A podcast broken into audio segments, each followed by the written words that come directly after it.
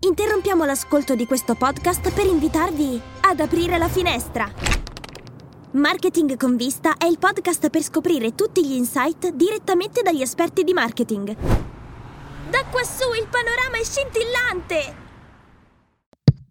Podcast Story. Siamo alla puntata numero 7 e il numero 7 nella numerologia tantrica è il settimo corpo che rappresenta l'aura. È il campo elettromagnetico che circonda fondamentalmente il nostro corpo. Contiene, proietta e interagisce con la forza vitale energetica che di solito si estende 9 metri oltre il corpo fisico. Le qualità uh, sono la sicurezza, l'amore e la gentilezza. Un settimo corpo forte proietta positività e respinge le negatività, come se fosse una sorta di scudo. Se è debole invece può risultare paranoico, privo di fiducia in se stesso e quindi allora come portare in equilibrio la nostra area attraverso lo yoga e la meditazione. E tu Giuseppe, prima di tutto fai yoga meditazione e poi il numero 7 per te? Cosa rappresenta? Allora, mi piacerebbe molto fare yoga e meditazione, ma è già abbastanza buffo vedere mia moglie che lo fa in sala la mattina alle 6 e un quarto, quindi inviterò Barbara, Barbara. Il numero 7 per me è un numero fortunato, non solo per me in realtà, ma per molte culture e in molte religioni. Per esempio, ci sono i sette peccati capitali nel cristianesimo, ci sono i sette bracci sulla menorah nell'ebraismo, i, sette, i sette cieli nell'Islam Abbiamo poi le sette note musicali nella scala diatonica, il 7 è anche il numero atomico dell'azoto. E poi nella scala del pH, che è usata per misurare l'acidità e l'alcalinità di una soluzione, il 7 rappresenta una soluzione neutra. E a proposito del neutro, cara Barbara, come la Svizzera, neutro come la Svizzera. Sai Barbara, ho conosciuto uno svizzero molto ospitale settimana scorsa, sai come si chiama? No, come si chiama? Un certo Guglielmo Hotel. Vabbè, ok, iniziamo? iniziamo, iniziamo. Debrief, Debrief, il talk di marketing, comunicazione, tecnologia e innovazione con Barbara Cassinelli e Giuseppe Maier. E iniziamo con una notizia ferale. Se siete abituati a condividere la password di Netflix con i vostri amici, parenti oppure anche con gli ex, preparatevi a una brutta sorpresa. Il colosso dello streaming ha infatti deciso di mettere fine a questa pratica e di limitare l'uso dell'account solo al nucleo domestico, ovvero alle persone che vivono insieme con voi. Chi vuole continuare a guardare le serie TV e i film Netflix dovrà pagare un costo aggiuntivo di 4,99€, questo in Italia, per ogni utente extra. La decisione sarà comunicata agli abbonati italiani con una mail che è stata, direi, apprezzatissima dagli utenti italiani, in cui Netflix spiega che il nucleo domestico, e questo è molto interessante, viene identificato in base all'indirizzo IP e all'ID dei dispositivi. Questo è, una, è, un cambiamento epocale ed è una mossa motivata dalla volontà ovviamente di monetizzare gli utenti abusivi, mettiamola così. Eh, diciamo che fino ad oggi Netflix ha tollerato no, la condivisione delle password, in parte perché aveva bisogno di crescere la sua base clienti e in parte perché era una prassi oramai riconosciuta. Tuttavia, questa notizia ha scatenato la reazione di questi utenti che si sono lamentati dovunque, sui social in particolare, e hanno anche minacciato di disdire l'abbonamento. Alcuni hanno ironizzato sul fatto che ora dovranno tornare a noleggiare DVD da Blockbuster e Blockbuster, che, attenzione signori, esiste ancora, ha risposto con un tweet scrivendo un piccolo promemoria quando noleggiavi video da noi non ci importava con chi li condividevi, bastava che li restituissi. Meraviglioso. E anche un po' in italiano, perculati, diciamo così. Um, cosa, è, cosa, c'è come impatto? Beh, non abbiamo ancora l'impatto italiano, però sappiamo che in Spagna, dove il blocco è stato applicato prima che in Italia, Netflix ha accusato un duro colpo. Uh, c'è stata una perdita stimata di utenti di circa un milione, che è veramente molto, molto, molto rilevante. L'azienda tuttavia sostiene che, come è accaduto in California, dopo un breve periodo di calo, gli utenti torneranno a salire. Queste sono ovviamente le cose che vengono raccontate agli azionisti in borsa per non far colorare le azioni. Ma Barbara, tu cosa ne pensi di questa, di questa storia? Io ti rispondo così. 25 maggio 2023 ore 22 e 23. ecco, questo è quando ho ricevuto la mail di Netflix che mi ha spezzato il cuore. dove fondamentalmente insomma mi dice, mi, mi, dà questa comunicazione. E lo devo ammettere, io faccio parte di quelle persone che hanno un account, account premium che dà accesso ad altre persone che sono membri della mia famiglia, diciamo la famiglia insomma allargata, però mamma, nipote, zio, che non vivono con me e che però insomma usufruiscono diciamo del mio account Netflix e quindi mi viene da dire aia, i costi lieviteranno ma vorrei partire dai risultati del primo quarter di Netflix e quindi dire luci e ombre. L'azienda mm-hmm. eh, padrona dello streaming mondiale chiude quindi il primo trimestre con ricavi pari a 8,16 miliardi di dollari, sotto le attese degli analisti. L'utile per azione però, pari a 2,88 dollari, è invece sopra quelle che, che sono le attese previste dal mercato. I nuovi abbonati sono stati 1,75 milioni e quindi inferiori alle previsioni. Uh, all'annuncio al mercato dei risultati a Wall Street il titolo ha perso il 12%. Quindi appunto, insomma, up and down, luce ed ombre. Ma veniamo a cosa dice l'azienda in una lettera agli azionisti che è stata raccontata dalla Financial Times che il servizio di condivisione a pagamento ha provocato una reazione uh, di disdetta, come appunto citavi tu in Canada e Spagna, ma Uh, dicono fondamentalmente che è stato un danno da poco e di breve periodo e che le soddisfazioni eh, sono attese nel lungo periodo. Infatti pare che appunto in Canada la base di utenti paganti è ora più alta di quanto lo era prima del lancio del servizio. Secondo Netflix a livello globale ci sono 100 milioni di famiglie che condividono i propri account eh, con familiari, amici e quant'altro e che circa il 20-30% possono essere convertiti in paganti avranno ragione, mm, staremo a vedere. Certo, sicuramente quello che io credo è che la strategia vada anche valutata in relazione a quello che fanno un po' i competitor, perché oggi di piattaforme di streaming ce ne sono davvero tante, da Disney Plus a Prime Video, eh, passando attraverso Apple TV Plus, Now, Dazon, Paramount Plus, Infinity Plus, insomma, diciamo che ce n'è tanta di, di scelta rispetto a un po' di anni fa, quando insomma Netflix è stato un po' il precursore. Tutti stanno ampliando la propria offerta e tutti danno la possibilità di sospendere l'abbonamento quando, quando lo si desidera. Detto questo, diciamo solo il tempo ci, e i risultati, ovviamente, i prossimi risultati di Netflix ci diranno come andrà a finire la storia. Se devo dirlo in prima persona, io cosa scelgo? Eh, ammetto che la mia piattaforma preferita rimane e rimarrà Netflix e poi vediamo chi pagherà il resto degli account a tutta la family. Grazie Barbara e adesso è il momento di dare il benvenuto al nostro ospite. Nel 2019 ha cofondato la media company Factanza, è stata inserita dalla rivista Forbes fra le 30 figure sotto i 30 anni più influenti d'Italia, quindi wow. È un piacere avere con noi qui a Debrief Bianca Arrighini. Benvenuta. Benvenuta. Bianca. Grazie mille, ciao a tutti. Bene, bene, bene. Alla Bianca, la prima domanda è una domanda di rito. Da dove ci podcasti? Dove sei in questo momento? Vi podcasto da casa mia a Milano, niente di cool. Poteva essere qualunque posto. Barbara di solito preferisce la gente che è tipo in vacanza o robe simili. New York. Sai, l'ufficio, L'ufficio di Factanza è alle a Maldive. Esatto, esatto. Allora, Factanza si inserisce in un settore che eh, per molti versi è visto come un settore in crisi no? da anni e che prova a cambiarne le regole costantemente. Eh, qual è la, la, vostra missione? Qual è la, l'idea che, che, che ti ha portato a creare Factanza e a quale pubblico vi rivolgete? Allora sì, diciamo che io e l'altra cofondatrice, che è Livia Viganò, diciamo sempre che abbiamo scelto di fondare una startup nel settore peggiore che ci sia. Cioè, già l'editoria è in crisi, l'editoria in Italia proprio è il settore peggiore che non consiglierei a nessuno. Uh, Factanza in realtà è nata non con un'idea imprenditoriale, questo è il mm. punto. È nata quando nel 2019 eravamo al terzo anno di università e ci siamo fatti una domanda semplicissima, cioè perché né noi né i nostri amici leggiamo i giornali e non ci siamo risposte perché non hanno voglia di informarsi, ma ci siamo risposte perché nessuno prova a parlarci. Quindi la missione di Factanza è quella di eh, rifare da un lato appassionare le nuove generazioni al mondo dell'informazione che adesso è percepito come poco attendibile, noioso, vecchio, lontano e dall'altro dare i fatti alle persone uh, che possano permettergli di crearsi op- delle opinioni informate, poi di conseguenza agire sul mondo che le circonda.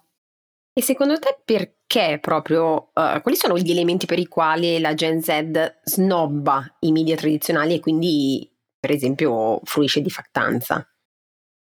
Ma allora, secondo me ci sono mh, tre ragioni. Uh, la, prim- la, prima, i canali, che è molto semplice, nel senso siamo una generazione che è non nata con i social, o almeno non tutta la Gen Z, ma che è abituata da sempre a usare i social e sui social si cerca dove andare a mangiare, si cerca cosa comprare, si cercano oggi anche le informazioni. Uh, dall'altro lato il linguaggio, uh, molti giornali, soprattutto in Italia, danno per scontate tante cose, non rendono l'informazione acce- accessibile, ma parlano a persone che già ne sanno qualcosa, già le, le puntate precedenti le avevano viste. E come terzo, ovviamente, avendo i media tradizionali come target un altro pubblico, eh, non parlano di quello che interessa ai ragazzi, anzi eh, vediamo in Italia come spesso invece eh, descrivono i ragazzi come svogliati, come non vogliono spe- spe- spaccarsi la schiena. Durante la pandemia se c'era un nuovo, una nuova ondata di Covid era sempre colpa della Movida e quindi un ragazzo si allontana un po' di conseguenza. Tra l'altro è interessantissima questa cosa che dici, il fatto che ehm, quando si va su un media tradizionale si legge una notizia o qualcosa devi aver Uh, letto anche le puntate precedenti. Ecco, questa devo dirti che, nonostante io non sia della Gen Z, però, eh, e nessuno lo direbbe, eh, però... Hai notato ecco, come stavo lì pronto esatto, a dire qualcosa, dire qualcosa anch'io? eh, però devo, devo, dire che mi ci riconosco, mi ci riconosco proprio e la cosa che mi piace molto del vedere le notizie eh, sui social è proprio questo, perché tu hai in poco tempo, cioè la notizia dal capo alla fine, cioè non, mi, non c'è tutto il corollario, c'è la, la parte essenziale, però perlomeno c'è la comprensione. Sì, c'è anche, c'è anche, un altro tema forse importante sull'editoria, cioè che eh, l'editoria classica è abituata a scrivere articoli con l'obiettivo non tanto, adesso qualcuno mi picchierà in DCS da altre parti, non tanto di informare, ma quanto di far arrivare un messaggio a qualcuno. No? Quante volte ti capita di leggere un articolo su un giornale, un quotidiano tradizionale e vedere che ci sono talmente tanti riferimenti sottili per cui stai cercando di mandare un messaggio a qualcun altro con quell'articolo. Quello che invece mi sembra capire è che alla fine la risposta di Bianca e del suo team sia: ma in realtà non è detto che i ragazzi non siano interessati, semplicemente hanno una grammatica diversa, esatto. che è probabilmente la stessa cosa che ha portato 40 anni fa a inventare la Repubblica come quotidiano in un contesto in cui non c'erano quel tipo di quotidiani. Io però ti faccio una domanda ancora più, se vuoi, eh, non tecnica, ma, ma, di curiosità, no? Eh, in che modo, secondo te, i social media si differenziano rispetto a una testata online? Allora, ci sono ovviamente i vari Corriere.it e altro che prendono il giornale tradizionale e lo mettono su uh, digitale. Negli ultimi anni, sempre più, alcuni hanno creato anche la propria redazione digitale. In che modo una social first uh, azienda editoriale si differenzia rispetto a queste realtà? Ma allora, creare contenuti per i social è un lavoro completamente diverso da creare degli articoli. Uh, prima di tutto perché esci da tutte le logiche SEO, uh, che comunque sono ancora molto importanti per le testate tradizionali, e secondo perché non hai più un lettore, ma hai un utente che fruisce del tuo contenuto. Uh, quindi devi accompagnarlo nella lettura del contenuto e soprattutto devi prendere la sua attenzione. E questo non vuol dire fare clickbait, adesso qua tra l'altro c'è una, um, un argomento che secondo me è molto interessante perché i social sono uh, stereotipati come fake news, ovviamente. Certo. E questo da un lato è vero, nel senso che su, su Facebook, ad esempio, su YouTube, uh, sono state alimentate tantissimo le fake news perché la, l'informazione è diventata molto più democratica, tutti possono uh-huh. fare informazione. Prima era una cosa dall'alto verso il basso, oggi chiunque ma dall'altro lato in determinati social come Instagram io ho giornalisti che mi dicono io non ho mai avuto così paura di sbagliare qualcosa. Perché tu non hai più un lettore che magari vede l'errore sul Corriere e dice ok c'è questo errore. No adesso c'hai un lettore che vede l'errore te lo scrive sotto lo dice ai, tuoi, ai suoi amici che te lo scrivono sotto e perdi la community che è la cosa più importante certo, adesso. Un print screen immediatamente e lo, e lo, pubblicano in ogni loro canale social. esatto, e quindi lo vedi, hai un uh, feedback subito diretto, mentre con i clickbait è molto più difficile avere questo certo. tipo di feedback. È interessante anche notare che dicevi tu prima, eh, eh mi ha molto colpito quando hai detto noi non siamo così concentrati sulla SEO. È stato interessante, nel senso che ci sono molti corsi, ad esempio essere di giornalismo, dove addirittura ti partono da quello, partono dal titolo addirittura. Poi dovendo creare dei contenuti per il mondo social, in realtà è un contenuto che non è testuale e basta, è un contenuto fatto di tanti pezzi diversi. Esatto, io credo che la, le logiche SEO distolgano un po' dallo scopo finale, che è quello di fare uh-huh. arrivare il messaggio, perché spesso vengono articoli molto più lunghi e uh, rendono l'utente anche insoddisfatto, che finisce questo articolo lunghissimo in cui è stata ripetuta 30 volte la parola e poi dice ok, ma non ho capito niente o quello che cercavo di capire non l'ho capito. Certo. Um, su Instagram, ad esempio, ovviamente ci sono logiche diverse, poi non è detto che siano ovviamente tutte corrette quelle su, um, sui social perché ad esempio c'è una fortissima polarizzazione, questo è un super problema, anche per noi sta diventando difficile um, mm. trattare tanti argomenti con toni, noi non facciamo attivismo, Uh, parliamo spesso di temi sociali perché sono al, al centro anche dei, dei, nostri valori, senza fare attivismo, uh-huh. uh, cercando di raggiungere le persone e dirgli guarda c'è anche questo punto di vista, certo. ti avvicino. Invece sui social si tende molto ad urlare e il contenuto uh-huh. che urla di più ed è più su una uh, posizione raggiunge più persone. Chiaro. Mi viene da, mentre parlavi mi è arrivata uh, questa, questa, percezione, quindi una sorta di uh, voler fare questo mestiere, voler farlo anche con una certa eleganza. Sì, diciamo di sì, nel senso che allora, quello che crediamo è che l'informazione sia alla base di una società che funziona e, e questo è, um, è, la base, diciamo, di tutto quello che facciamo. Poi siamo un'azienda, ovviamente abbiamo il nostro modello di business e via dicendo, uh, però crediamo che uh, sia un problema il fatto che uh, oggi in Italia il 70% degli italiani dichiara di non fidarsi delle notizie che legge. È, un grosso problema, c'è una grande differenza tra l'altro tra zone, um, tra le varie zone d'Italia e quindi l'informazione secondo noi deve essere appunto accessibile, non deve essere fatta per una nicchia di persone ma raggiungere più persone possibile. Sì, tu hai parlato eh, Bianca di modello di business, il vostro modello si basa anche sul branded content. Eh, esatto se posso permettermi anche dal punto di vista quanto incide anche proprio dal punto di vista della redditività questa attività del branding content e quanto continuerà a essere anche una, una parte del vostro modello di business valida per il futuro. Ma allora, sicuramente uh, è una parte importante e continuerà a essere una parte rilevante. Noi uh, per contenuti brandizzati facciamo dei contenuti con aziende in cui troviamo una via di mezzo tra quello che è comunque il nostro piano editoriale, i temi che comunque tratteremmo e quelli che vogliono raccontare le aziende. Ovviamente facendo informazione e avendo un approccio molto uh, fact-based uh, e essendo molto pro uh, sostenibilità, diritti civili, eccetera, è molto difficile, nel senso che non tutte le aziende possono fare dei contenuti con factanza perché per noi il nostro asset principale è la community e perdere la loro fiducia sarebbe la scelta peggiore. Um, secondo noi, diciamo che eticamente uh, è un po' difficile immaginare che tutto il mondo dell'editoria continui uh, solamente pagato dalle aziende. Mm-hmm. E, um, quello che stiamo cercando di fare è capire quali sono altre linee. Abbiamo in mente una parte di uh, membership uh, per la nostra community, appunto dato che abbiamo un forte engagement crediamo che siano disposti a sostenerci per avere dei contenuti e tra l'altro secondo noi in futuro um, le media company eh, non saranno più solamente delle media company, ma saranno anche delle tech company, delle data company, quindi dovranno avere più aspetti. È interessante molto questo, questo, tuo aspetto. Non mi aspettavo di arrivare, scusate i giochi di parole, mi aspettavo di arrivare così velocemente a parlare anche di futuro, di quello che vuoi fare.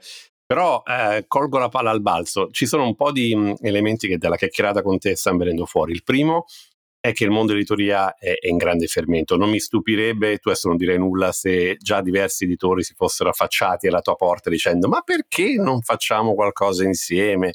eh, magari non comprarti, ma cominciamo a insomma andare a cena fuori. E questo è un primo aspetto. Secondo aspetto che hai toccato eh, velocemente, ma che mi sembra molto bello il modo in cui lo approcciate, è eh, paradossalmente voi siete una social media di, nel DNA però consapevoli dei rischi dei social media. Cioè l'algoritmo di Facebook, l'algoritmo di Instagram funziona in un modo tale per cui va contro i principi di un'editoria fatta in modo corretto. Il fatto di essere dentro questa roba e gestirla in modo diverso mi sembra molto bello, non soltanto da un punto di vista etico, ma anche proprio come proposta. E l'ultimo tema che stai dicendo adesso, cioè non più transazionali, non più vendiamo pubblicità, ma creiamo, eh, delle, creiamo delle recurring fee, creiamo delle membership, creiamo un modo per valorizzare quello che stiamo creando. Ti chiedo di fare un salto in avanti, eh, visto che sei giovanissimo, oh, oh. prova a immaginare fra 10 anni, 15 anni, che cos'è Factanza? È un editore? È una tech company? Eh, cosa, cosa vorresti far diventare questa azienda? Ma allora, diciamo che Factanza um, io la vedo con tre anime. Uh, ha l'anima dell'informazione di qualità che rimarrà sempre un core che sia in futuro su una piattaforma nostra, sui social, uh, su tutte e due, sulla carta stampata, nel metaverso, non so dove, dove sarà. E um, ha una, un'altra parte che ha il focus appunto sulle nuove generazioni, che rimarrà uh, sempre acceso perché soprattutto uh, nel nostro paese ce n'è tanto bisogno, nel senso che L'Italia è un paese che ha un'età media avanzata, che è governata da un certo tipo di persone e che effettua politiche di un certo tipo che non valorizzano i giovani. E, e se non si, tra l'altro, secondo me c'è una differenza di uh, istanze uh, tra le nuove generazioni e quelle precedenti senza precedenti. Quindi, d'accordo. Uh, c'è bisogno di un osservatorio uh, di queste generazioni, di qualcuno che sia la loro voce e dopodiché noi abbiamo una grandissima impronta sulla, sul lato comunicazione. Infatti anche sotto questo lato stiamo iniziando ad esempio a lavorare per aziende che vogliono comunicare in modo fresco, uh, non sui nostri canali ma sui loro, quindi il lato proprio comunicazione è la terza parte che sarà sempre molto importante. Poi è molto difficile perché già un anno... cambia il mondo, cambia esatto. il mondo. Però è, è, bello vedere che comunque hai, hai una, una, una, tua visione su questo. E, mh, mm, ti faccio una domanda prima di lasciare a Barbara che mi incuriosisce, che non c'entra niente col lavoro. Anzi, in parte sì. Quando non lavori, cosa combini? Quando non sei a, a occuparti di factanza, cosa, qual, quali sono le cose che ti attirano in questo momento di più? Allora, diciamo che uh, Factanza nasce un po' uh, per la mia curiosità e quella uh-huh. di, di Livia. Quindi è difficile a volte scindere uh, la, le mie passioni dalla mia passione in factanza, nel senso che a me, ad esempio, appassiona un sacco appunto il mondo comunicazione, mm-hmm. nuove tecnologie e passerei ore a cercare uh, spunti, ma divento veramente che dici, oh ma stai bene, ma, oh, ma staccati. e, ehm, ed è difficile scindere da quando poi, perché poi lo applico anche alcune cose su Factanza, quindi scindere da quando lo faccio per me e quando lo faccio per Factanza. Poi comunque ho 25 anni, quindi mi piace uscire con i miei amici, mi piace divertirmi, quindi uh, principalmente questo. No, questo mi mette molto di buon umore perché qualche giorno fa sentivo un'intervista del founder di Airbnb, che è giovanissimo anche lui, ha meno di 40 anni, e a un certo punto diceva no, no, ma io non ho una vita.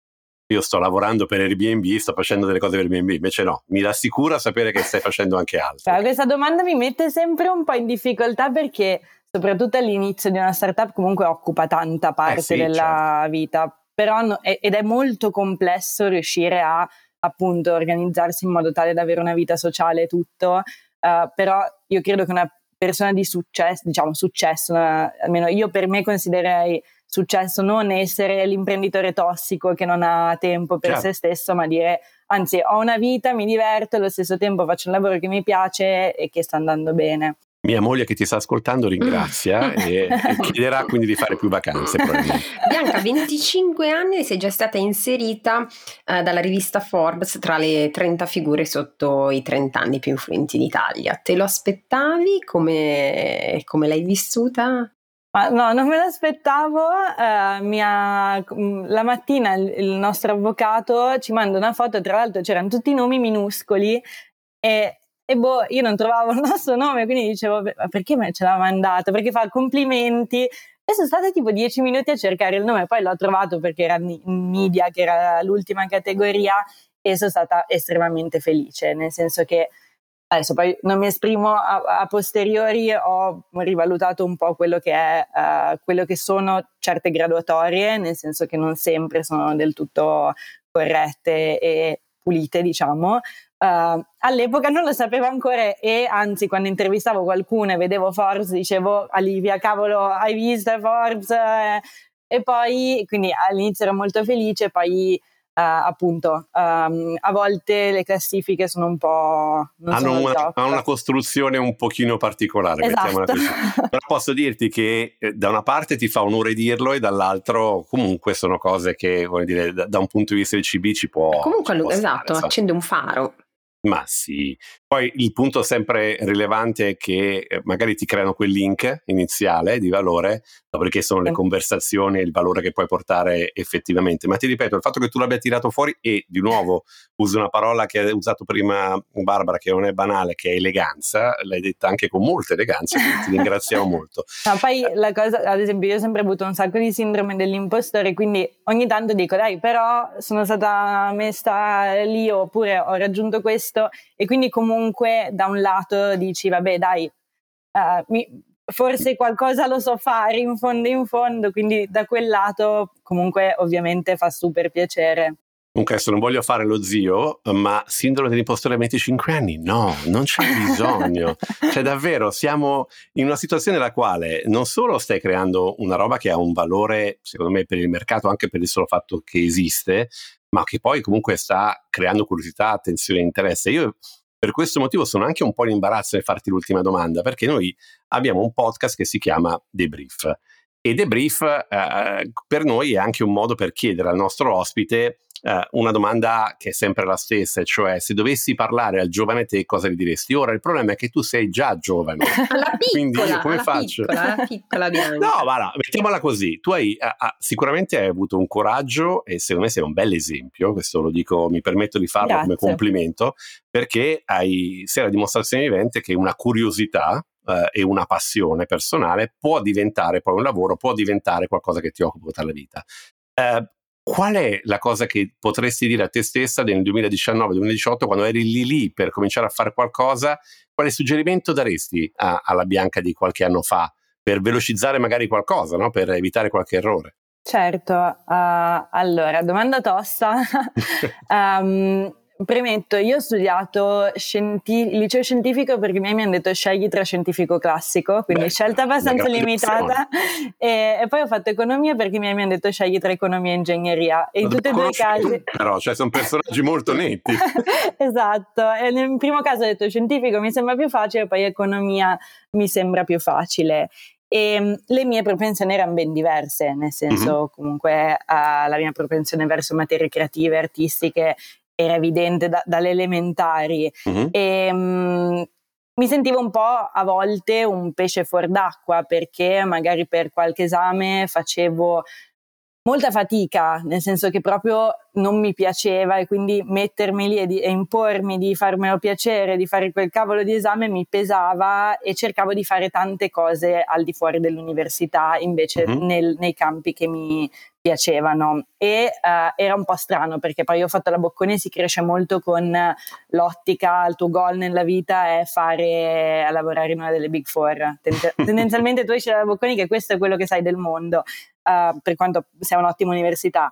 E, ehm, e quindi uh, se mi ritrovassi probabilmente mm-hmm. mi direi di continuare a fare più cose possibili perché alla fine da ma veramente anche la cagata più grande eh, che ho fatto. Ho avuto il mio lavoro più corto della storia che avere un annuncio. Prima mm-hmm. di un esame mediamente cercavo annunci di lavoro mm-hmm. per distrarmi e, e, cercavano un grafico per fare, per, era un caseificio. Okay. E io ho detto applico, ma non avevo studiato grafica, non, non sapevo fare. Poi ho imparato col tempo, ma lì non avevo ancora imparato e, e tipo mezz'ora dopo mi hanno licenziato, quindi ho detto top.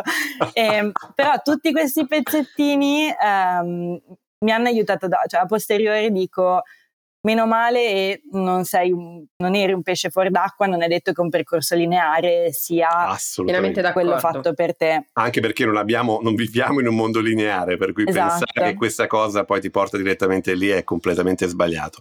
Anche questo è un, un bel take out, no Sì, Barbara? sì, che sì, dici? grazie, grazie davvero Bianca, è stato veramente un piacere chiacchierare con te, grazie per averci raccontato la, la tua esperienza di Factanza, che è una realtà super innovativa e stimolante nel panorama dell'informazione e in bocca al lupo per tutto. Grazie mille. Grazie, ciao Bianca. Ciao. Allora Barbara, che dire, è stata un'intervista super interessante, Bianca è una persona super stimolante, c'è un solo problema ontologico. Che ha 25 anni. 25 anni! Cioè noi dobbiamo mettere una regola Giuseppe, cioè da una certa età in su perché io mi sento vecchia. No, in realtà è un modo per tenersi giovani, Perché? uno, se solo ce ne fosse bisogno, perché ti ricordo che tu sei coetanea di Bianca. Sbaglio? Adoro. No, non sbaglio, grazie, grazie. Bene. Un po' di autostima. Bene, anche per oggi questo è tutto. Ringraziamo ancora Bianca Arrighini per la sua partecipazione. L'episodio di oggi è stato curato da Francesca Silvia Loiacono, Lorenzo Zannino è l'executive producer, Matteo Virelli è il chief sound officer. Se ti piace quello che hai ascoltato, please scarica l'app Podcast Story e fai follow, download and subscribe per ricevere ogni settimana un nuovo episodio di The Brief su Spotify, Apple Podcast o dovunque ascolti i tuoi podcast. Ciao Giuseppe! Ciao Barbara! The Brief è una produzione di Podcast Story, la prima podcast factory italiana. Scarica l'app per non perdere altri interessanti podcast.